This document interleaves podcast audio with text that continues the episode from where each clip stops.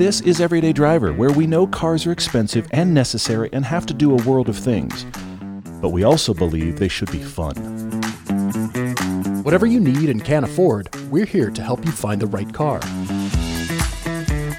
We're your car friends, your car therapists, and sometimes the bad influence you need. I'm Paul. I'm Todd, and this is the Car Debate.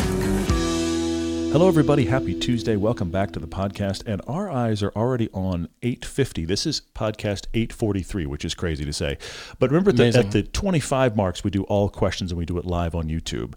Which has us thinking about 850 because we were looking at that and we were crossing it with the calendar. We realized something. We typically would do that on a Thursday night for a Friday release, but Thursday night we will still be out of town, which makes it hard to do a live podcast in this studio. As a matter of fact, we're going to be at the Media Days for the LA Auto Show that Thursday, November 16th, 2023. Mm-hmm. So instead of trying to put a live stream together from the show or from our travels, we're going to get back home and just do it on Friday, the 17th, November 2023. We'll do it that afternoon And that uh, that afternoon, and then be great. probably hopefully I can have it outputted by that evening. But if not, it'll be Saturday morning. We'll just kind of see where we're at for now. But we'll we'll keep There'll be plenty of information as we get closer, but we just wanted to put it right out, out there, out front, that uh, we will be recording that one on a Friday. We hope many of you can join us that Friday evening for a live. It will be on the Test Drive Videos channel. Speaking of that channel, that is every Sunday we drop a new piece on there. And this past uh, weekend we did the Chevy Colorado Trail Boss, which becomes one of my favorite videos of late because you went searching for mud and got the car so muddy we had to stop the review. Found it. Found the mud, and we had to fix it. We had to stop and solve the fact that the car was as muddy as it was. It'll make more sense when you watch it. If you haven't seen it yet, we'd love for you to watch it. Of course, we keep dropping stuff on our original YouTube channel as well. That has a new piece coming this Thursday. That is a, it's like a love letter to a road. I can't wait to share it with you. It's it's just it's you and I showing off. paint the road. I think one of the best roads, uh, Yeah, the best road I've ever driven, it's and also just talking about why it's great to drive on a great road, and uh, that's a really fun piece. Currently going on is the 2023 Japan Mobility Show. This was formerly called the Tokyo Motor Show.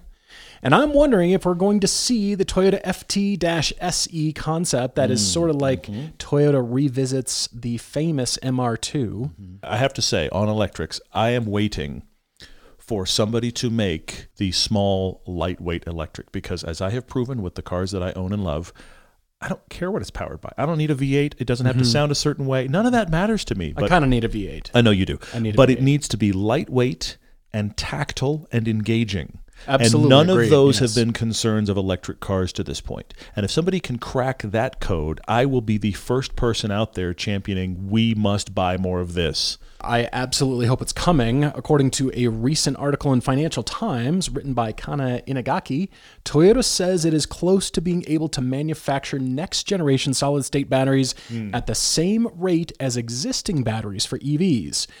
If successful, they expect its EVs powered by solid state batteries to have a range of 1,200 kilometers or 745 miles hmm. with a charging time of 10 minutes or less. This is the dream that we're all thinking about that could potentially power. And this is why I like that Toyota's letting themselves go into concept mode for mm-hmm. the small, lightweight kind of thing. However, producing them in large volumes, they're discovering is costly and difficult. Of course, ensuring quality hmm. and scaling up the assembly process is quite difficult, which means timetables are consistently pushed back. But let me ask this other weird question that apparently no one is considering. Let's say they've cracked this. Mm-hmm. Let's say they Or really will, ha- eventually, But let's say they, some- they have cracked it. They haven't cracked it in volume, but they've cracked it, and they can do 1,200 kilometers or more than 700 miles on a single charge, and the single charge takes 10 minutes. I have a crazy revolutionary idea. Hmm. Scale the battery down so that car only gets 200 miles. But I can get it back in a minute or two. Isn't that better? It's going to weigh even thought. less. It's going to take me less time than it does at the gas station to charge. Mm-hmm, The average gas station, I think I heard this one point, is is four to five minutes is the average gas For your station fill-up. to stop and actually fill your car with gas. I know a lot of variables there, but uh, Sure. on average, two minutes to get 200 miles. Why wouldn't we all do that? Why not go five minutes for 300 miles Exactly. or six this minutes is what I don't understand. 400? Why why is the target continuing to be how much range can we do? If we can bring the charge times down Because of the charge time, because the charge time isn't feasible. but the char if the charge time is 10 minutes for 700 miles, It has to be less than the stop of a gas station to get half that. Theoretically, it a- depends and on the and then you've the ability reduced- of that battery to take in power that quickly. And you've then reduced the sheer weight because the battery got smaller, which means you used less of the material. I, I don't understand why nobody seems to be talking about that part of the equation first. The headline remains this is how far you can go. But we used a ton of that product, whatever the product is, and it takes forever to make them. Okay, it still takes a while to charge. Bring the charge down. I totally hear you. I think that's a luxury that has to be proven out first by some kind of benchmark. Let's just stick with 20 minutes. 20 minutes still seems in this day and age reasonable for at least for North American charging. You, you stop, you go in, you get a snack, you go to the bathroom, you come minutes, out. yeah. 15 20 mm-hmm. minutes. That would be ideal and reasonable, but we're still not even there. No, not at all. Let's start with that and then the luxury of deciding, okay, can we use less materials to get a lighter weight battery? Therefore that automatically brings our charging times down. Great. Yeah. That that is to be explored, but are we able to do it concurrently? Unknown. Well, it know, just seems like they've the done that it's both. difficult to do this now. But with the solid state, it seems they've accomplished both: more distance, less charge time. Mm-hmm. So don't even give me so much distance. Just Give less charge time. for every. No, no, no. I just want one mile of glorious fun. it weighs fifteen hundred pounds and it goes two miles, and I can get that back in thirty seconds. But that two miles was glorious. It's great, but only 30 seconds. I'm only waiting 30 seconds. No problem. Our last piece of business is about SEMA 2023 in Las Vegas. We will be there Wednesday, November 1, 2023. If Mm-hmm. you see us cruising around, please say hello. If you think you saw us, you did. That is actually us on that Wednesday. Yes. Yeah, but just for uh, for the day on Wednesday, I'm actually excited for for SEMA this year. Looking forward to seeing the madness this year. It's It's gonna be crazy. It's going to be monstrous. two weeks after that is the F1 Grand Prix of Vegas. So It will already be nuts there. You know it will. already be crazy. Yeah. When you need mealtime inspiration, it's worth shopping Kroger, where you'll find over 30,000 mouth-watering choices that excite your inner foodie. And no matter what tasty choice you make, you'll enjoy our everyday low prices, plus extra ways to save, like digital coupons worth over $600 each week. You can also save up to $1 off per gallon at the pump with fuel points. More savings and more inspiring flavors make shopping Kroger worth it every time. Kroger, fresh for everyone. Fuel restrictions apply. When you're cleaning your car after a summer of hard driving, be sure to wash in a cool, shady spot and use Griot's Garage Brilliant Finish Foaming Sprayer with snow foam. You can also connect the Boss foam cannon to your pressure washer and use foaming surface wash and polygloss. Griot's has also just introduced the cordless foaming sprayer. You can create a high foam blizzard with little to no work and avoid wash induced scratches, which is the safest way to wash your ride. Now, if you need to get bugs off the front of your car, try the bug and smudge remover right before you wash. Or if you've been tracking your car, track spray removes rubber streaks that always happen. The rubber smears and tire chunks come off really easy as soon as you use the track spray. Griot's offers wash and detail kits, which make it easy to get the right products together. Whether you just are doing a starter kit, it's your first time using Griot's, or you're breaking out a foam cannon and you're adding to your collection, Griot's has the right kit for you. Griot's Garage products are 100% guaranteed and all liquids are made in the USA. When you're ordering at griotsgarage.com, please note there's a new code. Use DRIVER10 for 10% off everything on your order. That's G R I O T S. Enjoy the finest quality car care products you can buy at griotsgarage.com. Our topic Tuesday comes to us from Instagram. Bitter Car Guy writes hmm. to us a week and a half ago and asks us, How has Porsche ascended to never being questioned or judged? I need to set the stage real quick. Obviously, Paul and I are on opposite sides of the table. we are also on opposite sides of this issue because Paul has deep, deep Porsche love. Uh-huh. However, I do have to give you credit because we're headed somewhere. You can kind of get out of the pool of Porsche long enough to take stock. I can dry off. You you can dry off Just enough. and some people can't. Okay, so I, I- have to give you I totally understand. But I am also a person where yes, I do own two Cayennes and I do like them and I like a lot of Porsche product. But I am the general Porsche skeptic of the two of us. Well, that's why I liked this question Agreed. because we talk about Porsche a lot. Many people on all kinds of podcasts talk about Porsche quite a bit, and it does come up quite frequently in any discussion when you mention fun cars to drive. Bitter Car Guy says now that the Corvette E-Ray has been revealed, a lot of people get offended at any comparison to the E-Ray to any of the 20 plus Porsche 911 variants. Bitter Car Guy, I don't know of anybody that's been offended about comparisons to the E-Ray. I mean, maybe you're right. Maybe I'm totally missed that. I mean, at this point, offended? But there's offended. But there's definitely a Porsche fan contingent that goes, Corvette just doesn't even compare. They've Doesn't always that happen with Lexus Mustangs. But the Corvette always Corvettes, get, always gets compared to the 911, and anybody that is a Porsche fan instantly discounts it and goes, "Not even possible. Not, even doesn't even come close." The last part of the uh, the question here from Bitter Car Guy is when did the 911 ascend to a level where you're attacked for even daring to compare it against another car? Hmm. And I don't at all take this personally. I really don't because don't. I know what you a don't. Yeah, yeah. fascinating question. And I'm kind of I've been scratching my head, and we've actually delayed on uh, answering this question simply to give us time to think a case for and against. Mm. And I'm all ears to hear you. I, I want you to jump in, and I don't want to respond as if I'm refuting you, but I like it because you do own two Cayennes. Yeah, yeah, yeah. and have loved driving many 911s o- or Porsches of all kinds. Mm-hmm, But then over here, you're able to distance yourself and from what you're looking for out of your fun sports car. Not that any car manufacturer has the potential to build those, but you've found what you love. Mm-hmm. Everybody has kind of found what they love, but ultimately, we encourage everyone to explore. If you already found something, explore other stuff. And so, this question about the Corvette, I thought, I've been beating the drum for the Corvette for a long time now. And it seems like nobody takes us seriously. I'm like, Yeah, that's the Corvette fair. is Yeah, yeah. every time we drive it, we get out and we like look back. Yeah, that's that's really just a great car. No, it's not the sharpest thing ever. And we kind of Mm-hmm. go into the negative and say, well, mm-hmm. no, it's mm-hmm. not the greatest mm-hmm. handling. It's not the. But man, what a great wide Mm-hmm. ride quality, and man, what a striking looking presence on the road, and how comfortable is it? And look at all the space. And Yeah, you sh- yeah. you turn on track mode and you do the GM recommended camber settings for track usage. This car's amazing. Sure, And it's yeah, yeah. double wishbone front suspension, double wishbone all the way around. Yeah, yeah, yeah, yeah. And for the price, and you get a 500 horsepower car? Hmm. What an amazing car. But yeah, it's just a Corvette. No, what an amazing. It's, it's not just I an feel like no, everybody. The Hello. Corvette's Yes. become really good. Yes. Mm-hmm. I, I have high hopes for the E-Ray. Very excited about the E-Ray. Agreed, Very agreed. excited about the Zora. I still wonder what the thousand horsepower sports car will will do. What do you do with that when I'm already Unnecessary. in Cayman land with 340 horsepower? Going, this thing's really fast. We have a 500 horsepower C8 that the show has right now, and we both are always like, "This has borderline too much power," and we're talking about double. This is a lot of power. We're talking about double. Yes. It's craziness. Bitter car guy, I love this question. Paul and I have talked about it behind the scenes a little bit. This also came up a little bit when we talked when we when he and I were at Rennsport. I'm going to circle back to that a little bit. I 100% agree with you. And I lay a lot of the blame at the feet of car journalists. I want to start one reference place real quickly, and that is Porsche as a brand does some of the best engineering of cars being sold right now, full stop.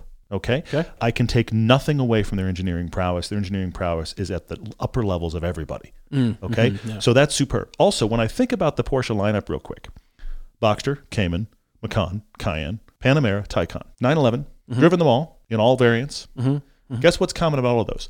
I like them all. They're all good cars. I can't think of another brand where everything they make I get out of and go, that's really good. So I have to acknowledge the prowess of Porsche as an engineering co- company and how good all, I do mean all, all of their vehicles are. Okay. Okay. Those are two things that can't be denied that are going to lead into a reason why they should have a God status that is perfectly valid. Like, oh, we've got them on a pedestal, Porsche's better than mm-hmm, everything. Mm-hmm. But journalists have done this. Journalists have created this mystique because there is, I feel like there is nothing harder to get into than to be a journalist in a room full of journalists and not think Porsche is the best thing ever or to bring up another brand.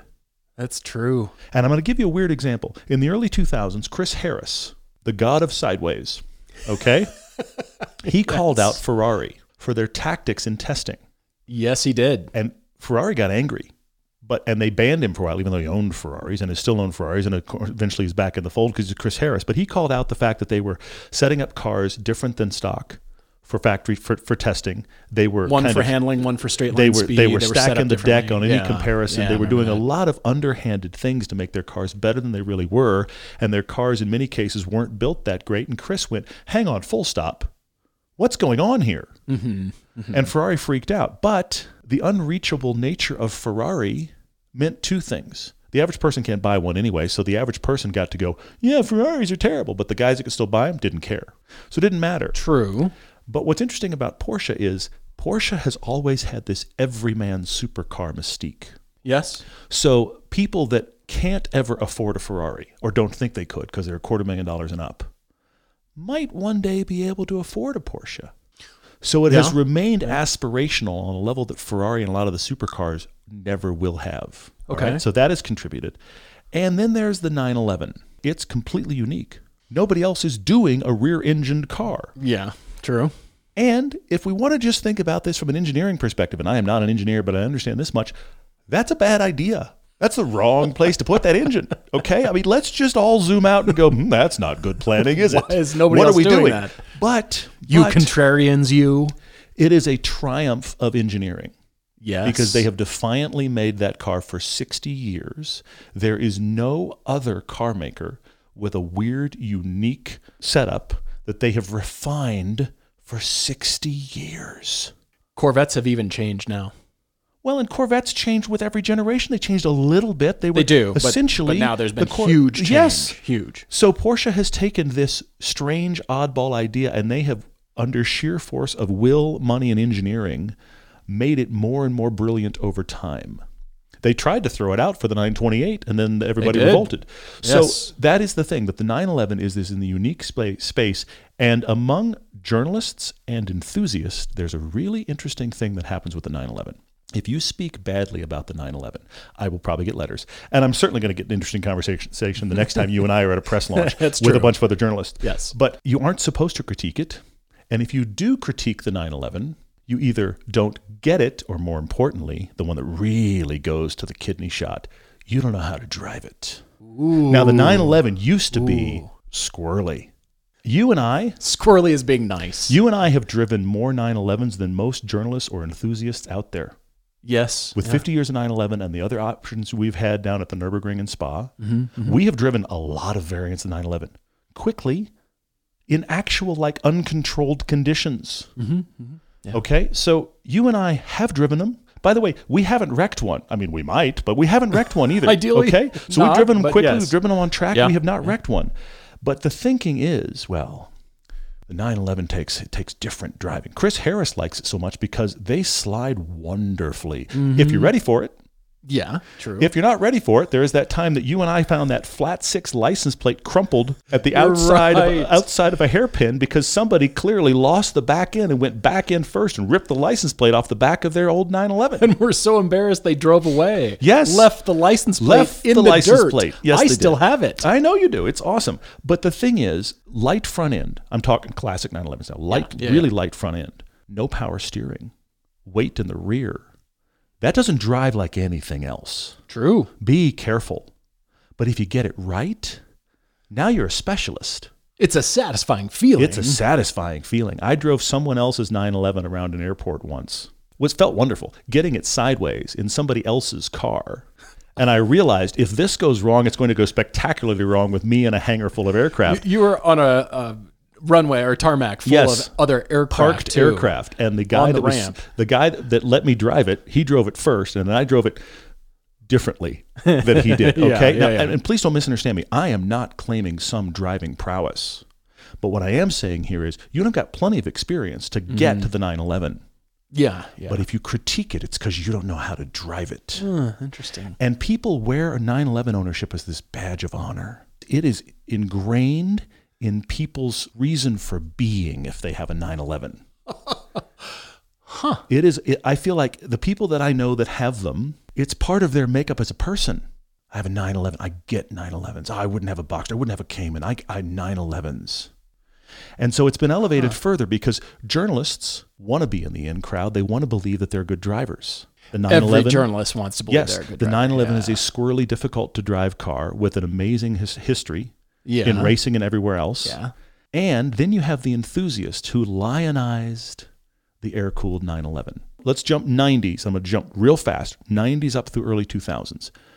The air cooled 911 gets killed. The people that only ever want an air cooled 911 start to lionize this car and start to they start to gain in value because there'll never be another one, right? Journalists in the early 2000s start to lionize the 911 for similar reasons. Okay. And so you build up by 2005, 2010, there is this convergence where the guys that love the air cooled have made those values skyrocket inexplicably, and the journalists all want to be in 911s and all want to be in Porsche. And give me a minute, I'm going to come back to Porsche corporate with relation to journalists. And now enthusiasts with the internet are like, huh, 911s must be the best thing ever. Porsche must be the best thing ever. So this has all compounded. So you're saying these are signals being sent Oh, by, absolutely. by doing all this. I- these are signals to the general public, the car I'll, enthusiasts. I'll go public. you one further. Porsche has a lot, and this is where the journalists related, forget the 911, journalists and Porsche now specifically. Okay. Okay. And I saw evidence of this at Rennsport. Porsche has a lot of very famous drivers in their history. Mm-hmm. They have a lot of very successful, interesting racing stories in their history, which sure. make for these famous drivers. For sure. They also have a lot of celebrities that have driven 911s or have driven 911s currently. Patrick Dempsey's a great example. People that are celebrities that are also known to be good drivers.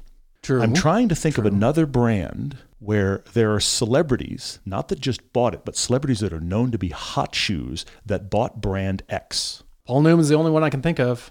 Nissan and Paul Newman are like peanut butter and jelly. That's about the only. That's a great one. That's a really good one. But my point here is, you've got Porsche and 911s, Porsche and celebrities. Mm-hmm. So now mm-hmm. journalists. Here's the thing you have to know about journalists.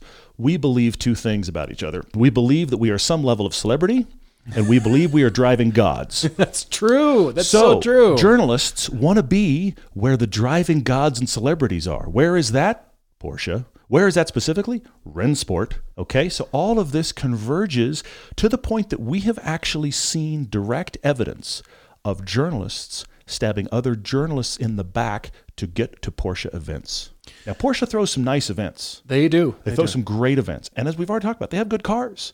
But we have actually seen, I'm pulling back the curtain, I'm not supposed to tell you any of this. You want to know what the jewel in the crown is for car journalists? You're getting invited to Porsche events. Yeah. Yeah.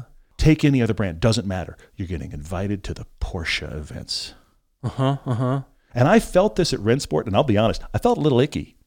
Okay. Okay. Okay. You, you loved it. I loved it. But I I, was it. seeing everything we're talking about on display. I'm not saying that Rennsport wasn't cool. It was very cool. And it was very high end because it was a Porsche event. And they had everything there. It was definitely like the grand Porsche throwdown. Mm-hmm, But I was watching it with journalists and I was watching it with attendees. And I was just going, we've just created an I'm here and you're not culture for the everyman. The I'm here and you're not culture exists for the folks in yachts on Mon- in Monaco and in their in Right, their which is Gulfstreams. antithetical to what I love about Porsche, where I discovered them. But Porsche has has gained this mystique now of the everyman can get into the Porsche club and then you get it. Mm. Nobody else really gets it. But all of us here we get it. There's a celebrity over there and there's a journalist you know over there and the journalists want to be with the celebrities so Yeah, badly. which, they want to believe they drive as well as the celebrities. Owning a Porsche doesn't make you interesting.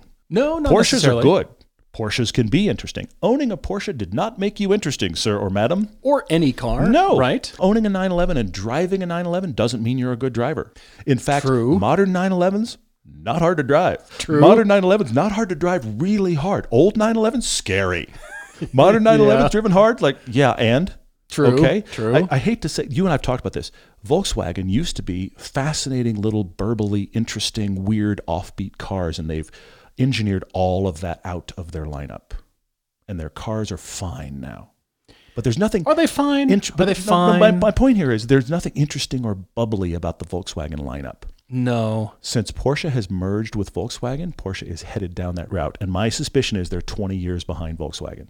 Hmm. Porsches now are less interesting to drive than they were 20 years ago. Now, that doesn't mean they aren't faster, better, built better, more luxurious. All of those things are true, but they're becoming less oddball interesting than they used to be. And that feels like it's following the trajectory of Volkswagen. So many times I meet people that Porsche defines them. And we've met a lot of car collectors who buy other things and then just buy Porsches. Now, again, incredibly well designed, incredibly well engineered. I like everything in their lineup. Mm-hmm, But there's other stuff out there. Just because something is the best engineered doesn't mean it's the most fun. It also doesn't mean it's the best. I learned this the hard way with movies. Hmm. You know, how I love to talk about movies related everything, but I got stuck for a while on why is it possible that the movie with a bad script was any fun to watch? It started to like bother me. Mm-hmm, Why? Why? The script was terrible. And, and I started to have to disconnect myself and be like, yeah, but it was fun. Whether or wasn't- the storyline made sense or it was Who cares if it was well like, executed or well acted or technically from an engineering a Yeah. screenplay perspective it wasn't good but it was fun cars can be like that cars can be less well engineered and more fun than the thing that is pristine in its engineering some car journalists have engineering backgrounds and engineering understandings and many of those guys are far smarter than me okay but that's not most car journalists most car journalists have a journalism degree many don't. some don't, as- and you and I don't. But but We don't, So no. some just have they're good at writing, and there's nothing wrong with that because I like guys that are good storytellers, Mm-hmm, and some people that are really good at engineering aren't good writers. Journalists, besides believing they are the best drivers and minor celebrities, also want to believe they're engineers, and so we get hung up as journalists on. But if it's not the best engineered, well, then it couldn't be fun. Yeah, it could be. Yeah, they cheaped out on that part, but have you driven this? Because it's hmm. great. And Porsche's over engineering everything as well. So, see, they're checking every single box for journalists to believe they are gods. And then the journalists are the mouthpieces for all of us to have a reason why we think a car is good or bad. And it is very difficult to find any journalist who will ever say anything bad about Porsche because Porsche does make good product and they threw really nice events and that journalist would like to go on another Porsche event. Interesting. I thought you also were going to touch on Hollywood, just buying 911s Oh, for yes, the forever. for the sake forever, of forever, forever, forever. perception. Range Rovers and 911s. that Yeah. You come out to Hollywood in your beat down Civic. When you step up, you buy a BMW, probably a 3 Series. But when you step up again, you buy either, depending upon if it's a family car or not, 911 or Range Rover. Your sophomore album was a success. Seriously. Your second movie was It's a big 911 hit. or a Range Rover. box office and success. And, and, and, and that has also been further perpetuated. Talk to any random person who doesn't know cars very well. If they could get a sports car, what would they buy? I bet you more than 50% of the answers would be Porsche 911 hmm. because it's just ingrained in culture that that's an excellent choice of sports car. I have no idea how to drive. I don't know anything about cars. I'm never going to drive it fast. I'm only going to commute in it. But 911s are supposed to be great. Hmm. And you know what? They are. All of the outlets are telling you that Porsche beats all. While they make good cars and are well engineered, but I'm also going, there are a lot of other brands out there, a lot of other places to be fun. Interesting. I don't know that I've solved anything, but I do feel you and you and I have discussed this. Porsche has avoided the Ferrari problem. Yes. Porsche has Yes. fed their story to all of the journalists, and all of the journalists have gone, "Yep." Okay. And Ferrari was feeding. That's why I started with Chris Harris. Ferrari was feeding a story to journalists, and finally Chris Harris stood up and went, "Wait, wait, what now?" and Porsche so far has not had a misstep that has made journalists at large go, "That is right. They do do that." to a person, I have not met a journalist who would not own a 911. And newsflash, I wouldn't. They're great. it's just I would get so far down my list of cars before 911 would be the, the top pick. I don't know that I'd get there. Now I'm not Jay Leno. If I bought 50 cars, Well, one of them be a sure. 911. Sure. But I'll probably own three or four at a time ever in my lifetime. And at that point, the list is too long before I got there. Huh. I'd get to Boxster or Cayman first. Sure. But 911, Sure. as good as they are, down the list. All good points. Very excellent points. And by the way, they avoided the Ferrari problem because they did start putting manuals back in more cars. True, that helped. To try to mm-hmm. avoid, a- and they really went after the whole markup discussion, even mm-hmm. though the cars still are, unfortunately, but trying to put more manuals so they're not such rare, don't ever drive them because not driving a Porsche is antithetical to the whole brand. That is one thing that they do that's different. The other thing that they do that's different is that they have encouraged comparisons. This is something industry wide now. Mm-hmm. If you make a car, the last thing you want to have happen is it be compared with a car that is cheaper than yours. Typically doesn't happen with Porsches. You and I put a, a GR86 against a Cayman, but separate thing. Typically doesn't happen with Porsches. Generally, what happens with Porsches because of the stats of what those cars can accomplish, they get put with supercars that cost 50% to double what they cost. Yes. So Porsche's perfectly Yes. happy for you to compare my, our Exactly. 911 to the new Ferrari or McLaren, whatever, because it was more expensive. But the problem is Porsche is actually losing ground on that fight. All of the in-demand Porsches, they may list price for 150, 200 grand, but the way you'll get them, you could have bought a Ferrari or a McLaren or whatever. Hmm. They're getting to that place now where the, where the, the really hot Porsche stuff is as expensive as anything else you'd want to buy. That's a dangerous place for them to be because traditionally it was like, compare us because you'll never get anything else for this. Oh, wait, that's the same money now, isn't it? All right, I'm going to jump in here, Bitter Car Guy. I am going to approach I am this. ranting. I'm sorry. No, I'm going to approach this with uh, the mindset, despite my appreciation and love for Porsche, I am going to do my best to not come across as biased. And I've gone after Porsche as a brand that affects 911 sales, even though we're talking about the brand at large, you know, all the Sure, cars that they've sure. developed. You're asking specifically 911s, but I think the Porsche love bleeds over now to all their models. Absolutely. It's not just about the 911 anymore. So I'm going to kind of talk half and half 911 a little bit, but also the brand itself. And that is starting out, Todd touched on a lot of these, uh, these points racing and racing history.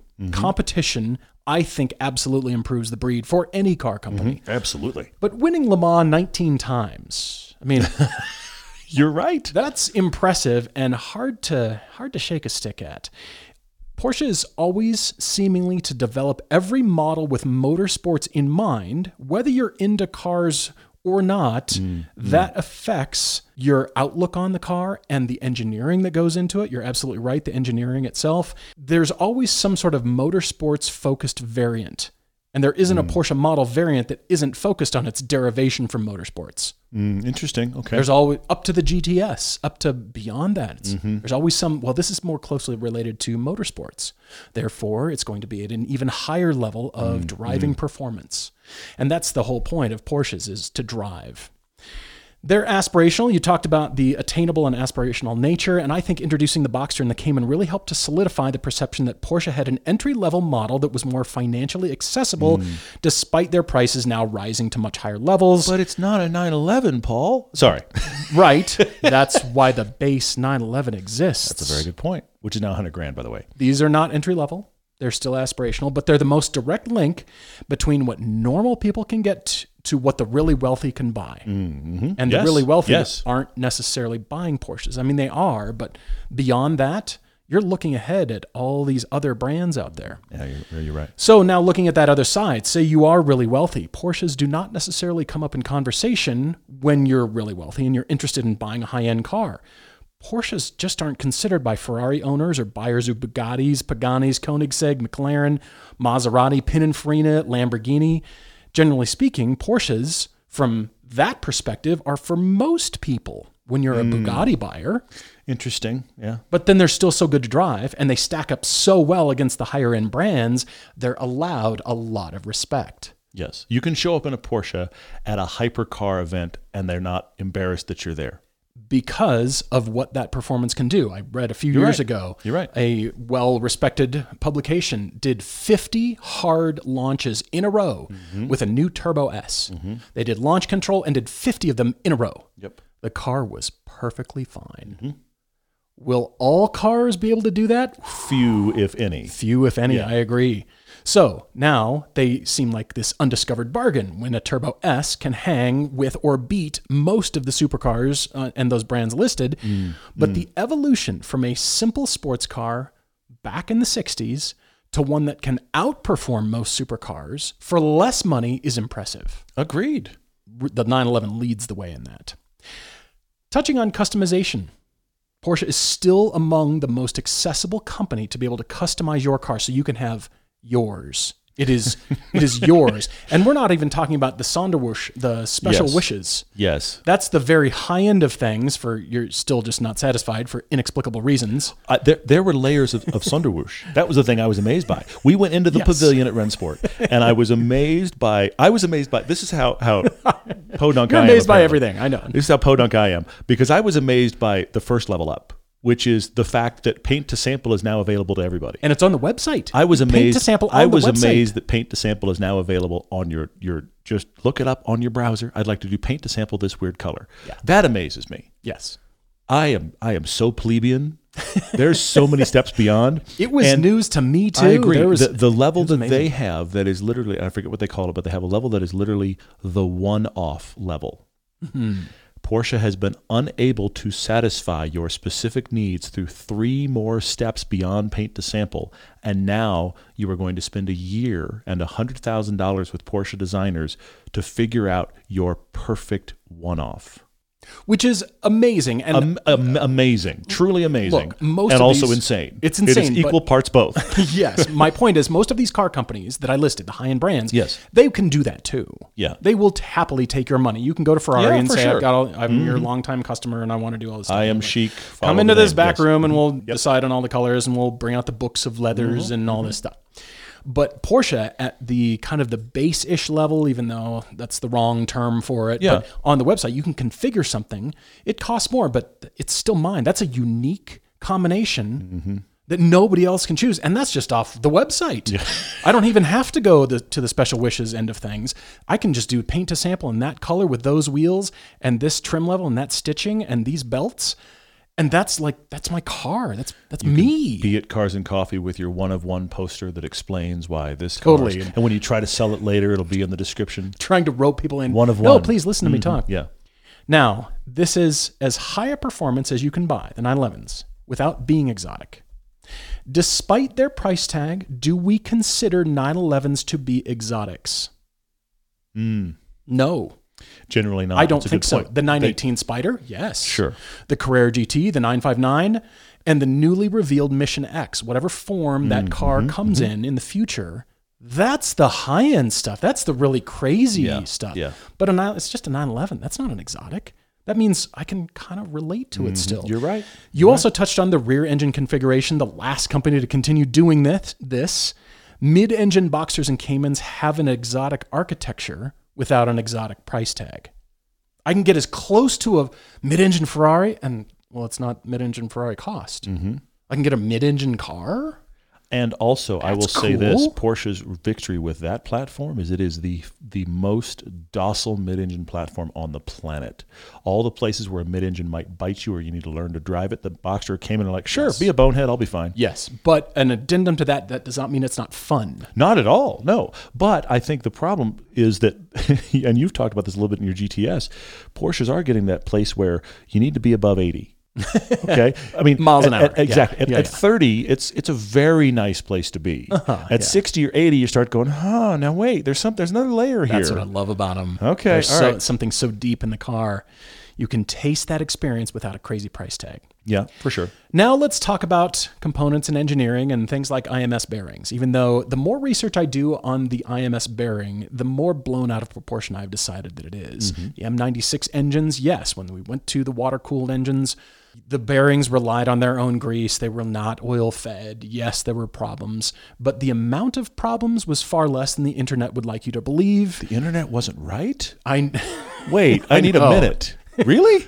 Huh? no. The internet. Uh, Okay, onward. the M97 issue, those engines also were blown out of proportion. Those were actually castings, not necessarily the IMS bearing. Mm-hmm. But then, because of the passion for Porsche, there's so many companies that have a solve that is actually not that expensive to keep these cars running. Speaking of engineering, look up Porsche Engineering Services. This is mm-hmm. a separate mm-hmm. engineering services provider for future oriented mobility, but they also do anything else as engineering services for hire. Mm. They're doing things like hospital beds and barbecues and forklifts and airplane cockpits and the V2 engine for the Harley Davidson V Rod back from 2002. That's interesting. What other car companies investing in their engineering services to provide this high level in other things? Lotus is, though. Lotus is, yeah. That's cool. Interesting that you went there because I was thinking it. You went there. Good They, job. they actually subbed out all their, their engineering expertise. that uh, C4 ZR1 Corvette you like Yes. is a Lotus engine. Lotus engine. Pretty fascinating.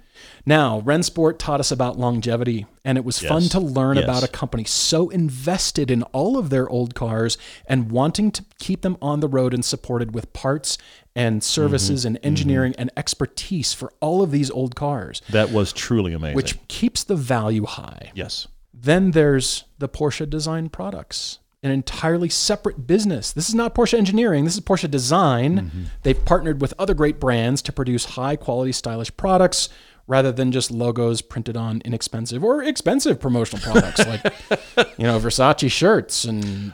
You know, this kind they design their own products. I have to tell the bike story. Can I tell my bike story? You can quick? tell your bike story. I just bought a brand new mountain bike from a local company that is a direct to consumer company. And the company's name is Fezzari, which is a terribly awkward name.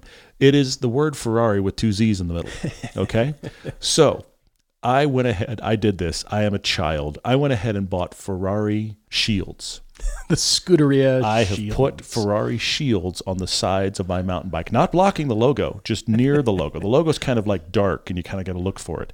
And I, I'll never know this. I'll never know this is going to happen. But I, I mount that on the back of my used Cayenne with pride because I am hoping that at some point, and unbeknownst to me, somebody is going to be driving along behind me and see that bike on the back of a Porsche and be like, "Of course Ferrari makes mountain bikes, and of course somebody in Park City has one."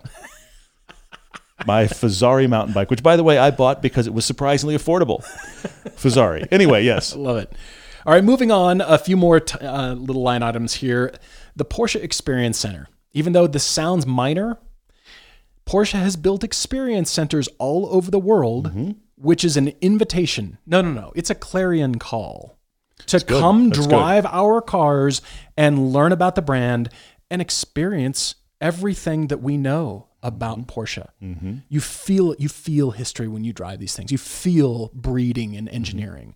Now, from what, what I understand, is the head of design, Michael Mauer, is now t- talking about Chinese startups forcing German styling to being more daring. And I mm. couldn't agree more. Mm. Although just doing it for one market segment is the wrong move, mm. but Porsches in general need to be sexier and more voluptuous and kind of have some more emotion to them. I feel like I see too many Volkswagen esque surfaces in the front clip of the new Cayman GTS 4.0. Mm, I like mine way better. There's more emotion, there's a more sensual look to it of any brand that can do that and get away with it. Let's have Porsche do that. Mm. Mm, that's it, good. It doesn't need to be quite so tidy and buttoned down and let's take some meat out of the surface and make it flatter and thinner. No, no, no. Let's have some Mm, that's good. voluptuous. That's what the early Porsches were all about, due to the manufacturing uh, restrictions. Really, Sure. Look at the the 550 Spider is a gorgeous Yes, little thing. a lot, lot of their early stuff is gorgeous. let's look to those and let's push that further. Use Mm-hmm. that as a maybe a starting place, not a retro, but an inspiration, and push it further from there. And then finally, it's the people. Mm. It always seems like the nicest people are Porsche owners and kind of want to share it with you and want you to drive their car. I don't get that from the Ferrari crowd. Now you have hit on an interesting point. Because Porsche owners tend to, not always, tend to drive their cars. They tend to be more open than most any other expensive car owner of letting other people to drive them. There's nice people in There's- all there are exceptions clubs. There's everywhere. nice people everywhere. But a lot of times the super exotics don't get driven. Mm-hmm.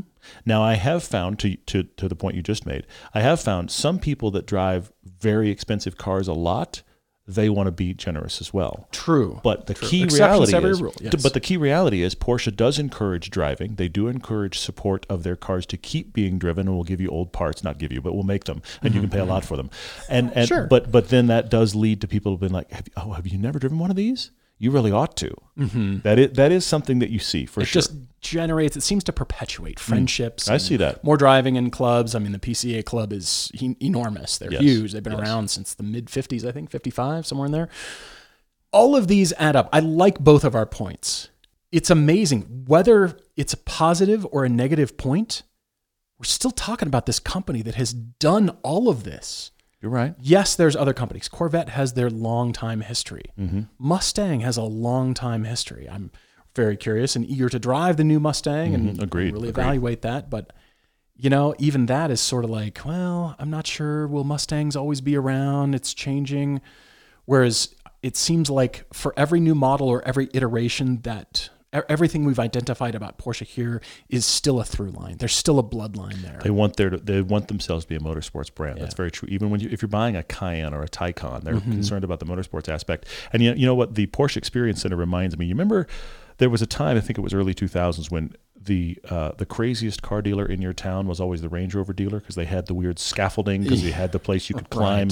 And the thing they didn't tell you is that if you drove in a Tacoma, you could probably do that course as well or better than the Range Rover. But Toyota didn't have that fun course for you to drive over in the Toyota mm-hmm. lot. Range Rover had it. The Porsche Experience Center is that writ large.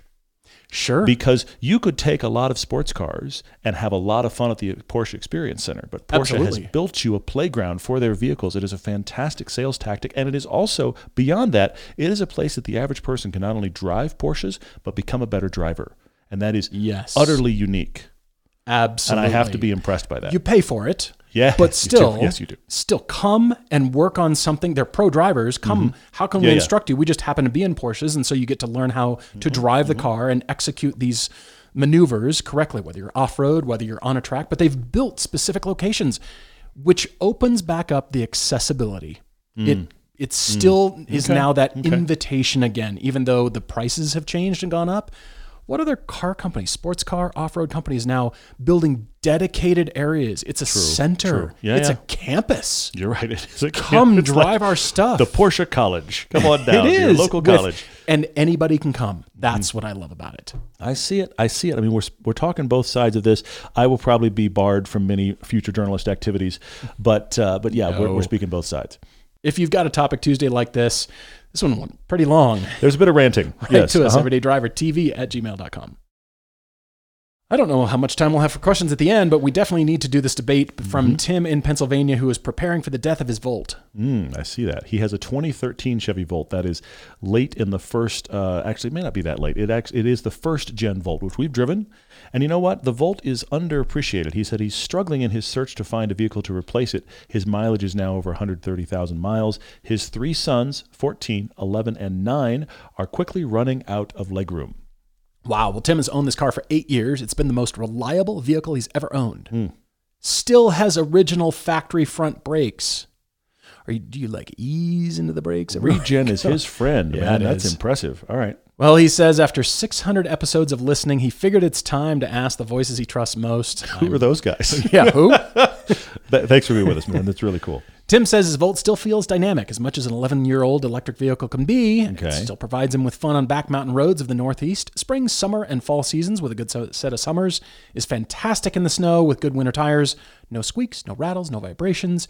It feels as good as it did when he first bought it. That is a ringing endorsement of that Wow. car. He's continually been doing his homework. Good job, Tim.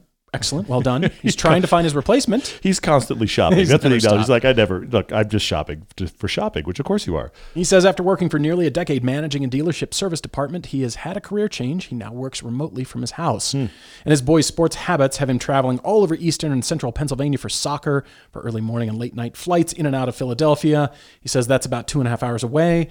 He's not impressed with the options for charging EVs as of now on his major travel routes. Interesting. Okay. But he also owns a business. He said on the side he uses his Volt 4. The Volt's hatchback has been incredible for swallowing up immense amount of detailing tools and supplies for running his mobile side hustle. I hope you're using Griot's Garage We do for sure. Yes. Those are the ones you want. Mm-hmm. His wife's vehicle is their family truckster, a 2019 Pilot touring all-wheel drive, and when they've got to take the whole family, that's what they take. Okay. He prefers to stay with electric. He likes the silent ride, the minimal maintenance, and the reliability to be the big appeals. But he's not committed to electric because he lives in a rural area and DC fast charging is not super common. He also thinks most EVs have a much shorter lifespan. Hmm. And he o- enjoys owning a great vehicle for a long period of time so he can fund his other hobbies, like a Triumph Speed Triple. Mm-hmm. He's a bike guy. His heart swoons at the thought of returning to a manual transmission, but he's not limited to it. He sends us a list of prior vehicles, including a Cavalier RS V6 manual. Hmm. Ooh, you had a Lincoln Mark 8, Eight. Yes. Volkswagen Jetta VR6. Multiple VR6. Jeeps. Yeah. That was such a great idea. It's interesting. The VR6 was such a great idea. Yeah, multiple Jeeps and auto and manual, an Eclipse manual, an MDX Acura, a GMC Yukon, and a Chevy Traverse. And he said his estimate for the trade-in of his beloved Volt is maybe forty-five hundred dollars. His budget on top of that is about thirty thousand. So he's giving you, Paul, a Paul limiter of thirty-five thousand dollars all in. He'd prefer something under forty thousand miles if possible. He has a soft spot for the Hyundai Ioniq Five. That's an all-electric mm-hmm. SUV with a crazy design. He says he has a deep, abiding love for wagons. He's not in a rush to buy, but he'd appreciate our guidance. Tim, I I want to point something out real quick in your email. You have three paragraphs that lead you down three completely different pathways. Paragraph one three sons that are going to be outgrowing the rear seat legroom and uh, have activities that you need to help them with. Mm-hmm. So you need more back seat room and a big hatch. That leads you down SUV. Later on in the email, you really would like an electric, silent ride, minimal maintenance, ability to charge. Later on in the email, I really would like a manual gearbox. We are car enthusiasts. We are. and We're- reserve the right to be contradictory. We, uh, I, I'm we just can all of us. I'm I giving agree. us all permission We- to be contradictory with ourselves. It's a safe space, Tim. I'm not call, really I'm not calling you out as this is bad. I'm just saying those three paragraphs led me down three completely different pathways, and I have recommendations under all three. I'm going to jump right in and say, go get yourself an Acura Integra. It's a manual. It's a liftback. That's really good. He's not going to get one for 35 grand. Well, no, 40, but, but it's I'm excellent. Pushing just a touch. You are pushing just a touch. If you want to get back into the manual thing, I mm. didn't say Civic Si. I said Acura Integra. It's I- more all right, luxurious. Okay. Drives great. Great manual. Excellent interior. Liftback. The Civic is not a liftback. True. So are you going? You going? Are you going all the way to Type S? No, no, no. You're just saying Just okay. Integra. All right. Okay. All right. Fun to drive. It keeps the price down. Excellent. We like it a lot. I thought about the Honda Accord Hybrid Touring, the one we just recently had and Mm-hmm. did a test drive on. Monster backseat space. Yes. It's a Excellent. car with monstrous, huge limousine. Doesn't matter how big your boys get, they're gonna be fine. They Yeah. will be fine back there. Then I toyed with the idea of a Hyundai Veloster N. I, I like it, but I don't know if it's for you. I toyed with the idea of a Mazda 3 turbo hatch, wishing it were a manual and wishing it were bigger, even though it's a cool car and fun to drive. True. But Tim, Uh oh. I'm trying to meld all of these into one choice. Okay. And get ready, my friend, because I'm about to sell you a new Prius. Oh, interesting. Tim, we're right in the middle of a, a Prius build, and we use the term build very lightly because Yes, very lightly. we're adhering to our own rules, and that is the top three things you should investigate when upgrading your car are first, yourself, get a driver upgrade. Yes. Learn to be a better driver. The second are brakes, and the third are tires. We have put different wheels and tires on our Prius build, and without giving away anything, it certainly has transformed the car. Thank you to our friends at Vredestein for providing both the Ultrac Vorti Plus, those are the summer tires that we did a Canyon piece on that's coming out, and also a track piece. we drove a Prius on track. And again, people look at me like, you're driving a Prius on track? It was like a, really fun day. like a racetrack? Yes. Racetrack? Uh-huh. Uh-huh. Yep. Sure are. Like a helmet? You're wearing it. Yep. like a big track, like the curbing. like what race cars drive on, right? Uh-huh. That's not That- a race car. one, like yeah. I, I know. Yeah, yeah. I know it's not. I signed the waiver under driver. Yeah. We're going to do it. And we did. And then Vredestein has provided now the Quatrac Pro tires. Mm-hmm. These are all weather, and that is great for high mileage, but also they are winter and snow rated. These tires have transformed the car, and we've put them on different wheels. And we kind of toyed with sizing because, again, there's no real recommendations for the new Prius to say, okay, what's going to fit? What? So the uh, the summer tires, we could have gone a little bit taller sidewall, but we still like the lower sidewall for track purposes. So that really worked out. And this has really changed my perception about Priuses. And again, we love our friends at Toyota. You couldn't pay me to be in a Prius. I hated Priuses. Yes. Up to this fifth generation. It's true. It's true. I hated them. I didn't mm-hmm. want to look at them. I didn't want to talk about them. They're in the category of the old Volkswagen Beetle. Who cares? I'm yes, they've affected the car industry and changed it for the better, I think. Beetle not so much, but yes. Well, maybe. Yeah, Okay. okay, we'll just say yes. And then this Prius comes along and Toyota says, "This is the sportiest Prius we've ever built." And we Todd and went, I glance "Really?" at each other and think, "You want to put your money where your mouth is? Send us a Prius." And they Yep. did. And they did, yeah. So every time we've gotten out of this Prius, Todd comes by, see him like, you know what? That's a great little car. And it's kind of like a Volt. You can choose the Prime if you want the plug-in capability and you want the electric true. capability. Yeah. You can choose the all-wheel drive limited like the one we've got, Mm-hmm. and it's right within your budget. It's right on his budget. That's a good point. The yeah. reason I suggest it is because I take everybody at the light. I can take people Yeah, in a. Prius now. Yeah, I frightened my father the other day driving him to the airport in the Prius. Now, you granted, did. I also admit, and he would admit that the bar for frightening him in a car is low. but there were a couple of times when I just I put my foot in it because I needed to pass somebody, and he looked at me like, "This car can do that." And I was like, "Yes, it can." I'm challenging you to do your own build. And we haven't even taken it to sway bars yet. We haven't taken to brake upgrades yet. I wonder if you could get something with good mileage, not revealing our mileage yet. Mm-hmm. That's all part of the pieces coming out. But what if you got a new Prius? Now, Granted, the back seat is not the biggest for your boys. They're not. growing, and I admit that. I don't know how tall you are, so can you shove the seat a little bit forward and you know you can get all of them in? But then it's got the nice lift back. It's got a surprising amount of space, good gas mileage. Make a Prius build. Interesting. Dare you? That's very good. Tim, I did not go that route. I have none, of- none of that choice on there, but I think it's a very good choice. I love that you love your Volt. I think it's an underappreciated car. I'm going to try to speak to your divergent needs here. Okay? Three cars? Uh, no, no, Oh. no, no. I'm just saying An which, SUV, which Miata, track do you want to go to? okay, which Integra. which which one of three these three pathways would you like to follow? If you need an electric, possibly with some more legroom, but definitely with a hatch. Have you driven the Bolt? I mean, you like the Volt. Have you driven the Bolt?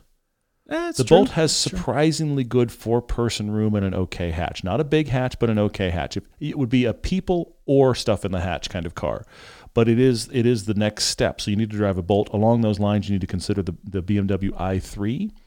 Likely too small for your boys in the back, but I do like the car if we're talking about an electric. Mm. So I like that a lot. The Ioniq is cool. I do like that. I prefer the EV6. It's as a styling question. They're kind of the same car with different styling. I prefer the EV6. I drove by a Kia dealer this weekend, and they had a line of them on the lot to pick your color. They So- come in color. I mean, not not like well, ah, look at me, but but more than just gray and Okay, gray good. and that kind of stuff. Anyway, so that's the the electrics for more utility though, without a concern for charging infrastructure, room for your boys in the back, and a hatch. What you need, my friend, is a PHEV, a plug-in electric vehicle SUV. That's what you need. Yeah, true. And the top two contenders here, I, I have to go to the obvious place, is a Cayenne E Hybrid, because I have one and they're great, fun to drive, usable, luxurious, and fun. And then, of course, BMW makes an X5 like this, and Volvo makes an XC60 like this. true. Okay, so PHEV uh, SUVs can be surprisingly good, and both of that Cayenne and the BMW X5, I think you'd be incredibly surprised by the handling and enjoyment of driving both of those, in spite of the fact they're big SUVs. And then I had the manual transmission, where I threw everything else out and just went, okay, you can get boys in the back, Okay. but it's manual transmission, and we've returned you to fun cars. Okay, Okay. and the gas mileage won't be terrible; it'll be 30s. The Veloster N, you brought it up earlier, mm-hmm. funky hatch shape, but you know we actually got all three of us, you and me and Chance, all over six footers, and all of our gear in the back of a Veloster once. It works.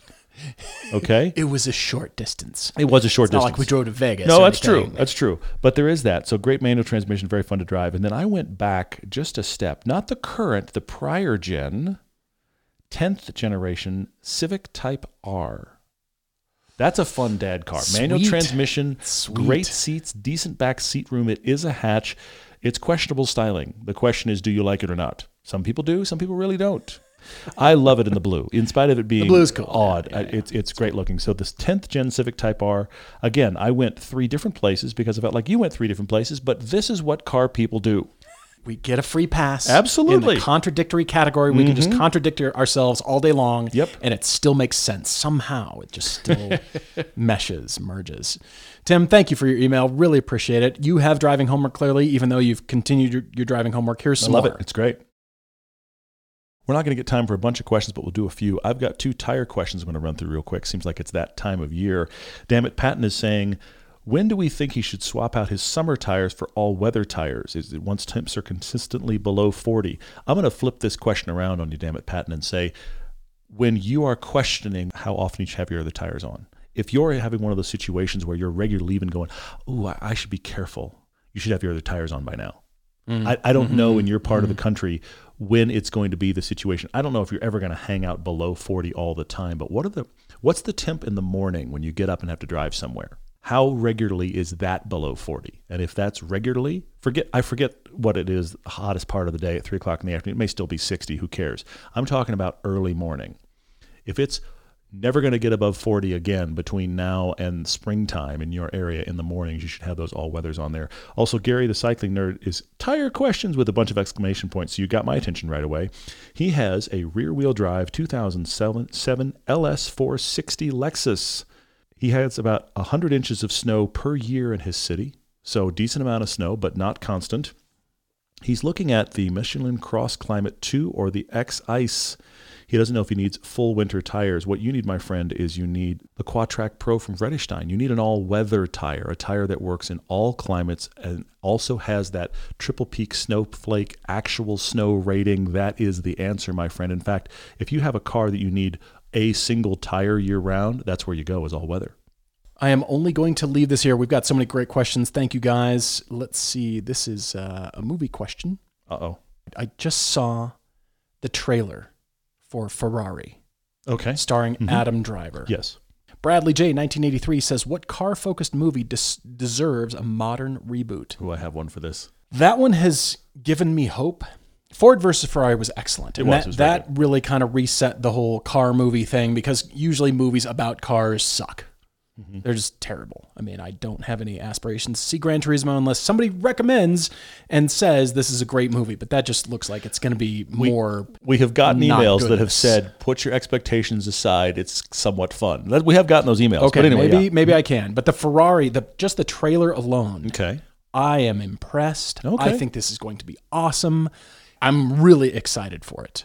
But I keep coming back to Ronin, a modern reboot. Okay. All right. Ronin was so good. So hang on. Modern reboot has Keanu Reeves in it. That's who needs to be in the update of Ronin. Keanu Reeves plays the Robert De Niro role. John Wick comes out of the sunroof know with a rocket launcher. you better believe it. That's the name of the movie. It's a long title, but you get it. You're totally But there. you're, the people who are going to watch that are going to just go pay the money and watch it. Bradley, I have one for you here that I will stand on because it is one of those things that if you get a bunch of car people together, somebody is going to wax lyrical about this movie, and it's not any good. Vanishing Point. Vanishing Point Okay. is one of those movies that people are like, oh, you want a great movie? Watch Vanishing Point. Now, there's a lot of practical stunts in Vanishing Point with 60s and 70s poor cars, okay? And that is impressive. There's a lot of stuff they actually do practical. There's some good, impressive road and off road, and just, I can't believe you did that kind of driving, okay? That's cool about Vanishing Point. Terrible premise, bad acting, lots of drug use, terrible ending, poor plot. I could go on. No wonder it got made. Exactly right. Exactly right. it's very much a movie of its time. the the the running from the man, getting away from the man is a big presence in it, and the drug use that follows and all this kind of stuff. There's a really good movie hiding in the premise of Vanishing Point, and it's not good. And I'd love to see a really good remake. I could think of three or four plot lines right now that would be better. But anyway, that's my that's my call. Leaving it to the movie expert to come up with the best answer. That's fantastic. Guys, thank you so much for all your questions. You did really well. Thank you so Yes. much. And uh, back to a little bit about our podcast analytics. I'm still seeing Singapore up there. That's cool. Uh, Ireland is creeping up in the top uh, listenership categories. Germany is still way up there. UK, Australia, Canada. Thank you all for listening. Yes, big time. We really appreciate it. Share the podcast. Please mm-hmm. rate and review when you get a chance, and send us your thoughts, your topics, comments, all We've of your some car great topic Tuesdays of late. They're really good and ones coming. in. certainly your car debates. EverydayDriverTV at gmail.com. We're always looking forward to next time. Cheers, everyone.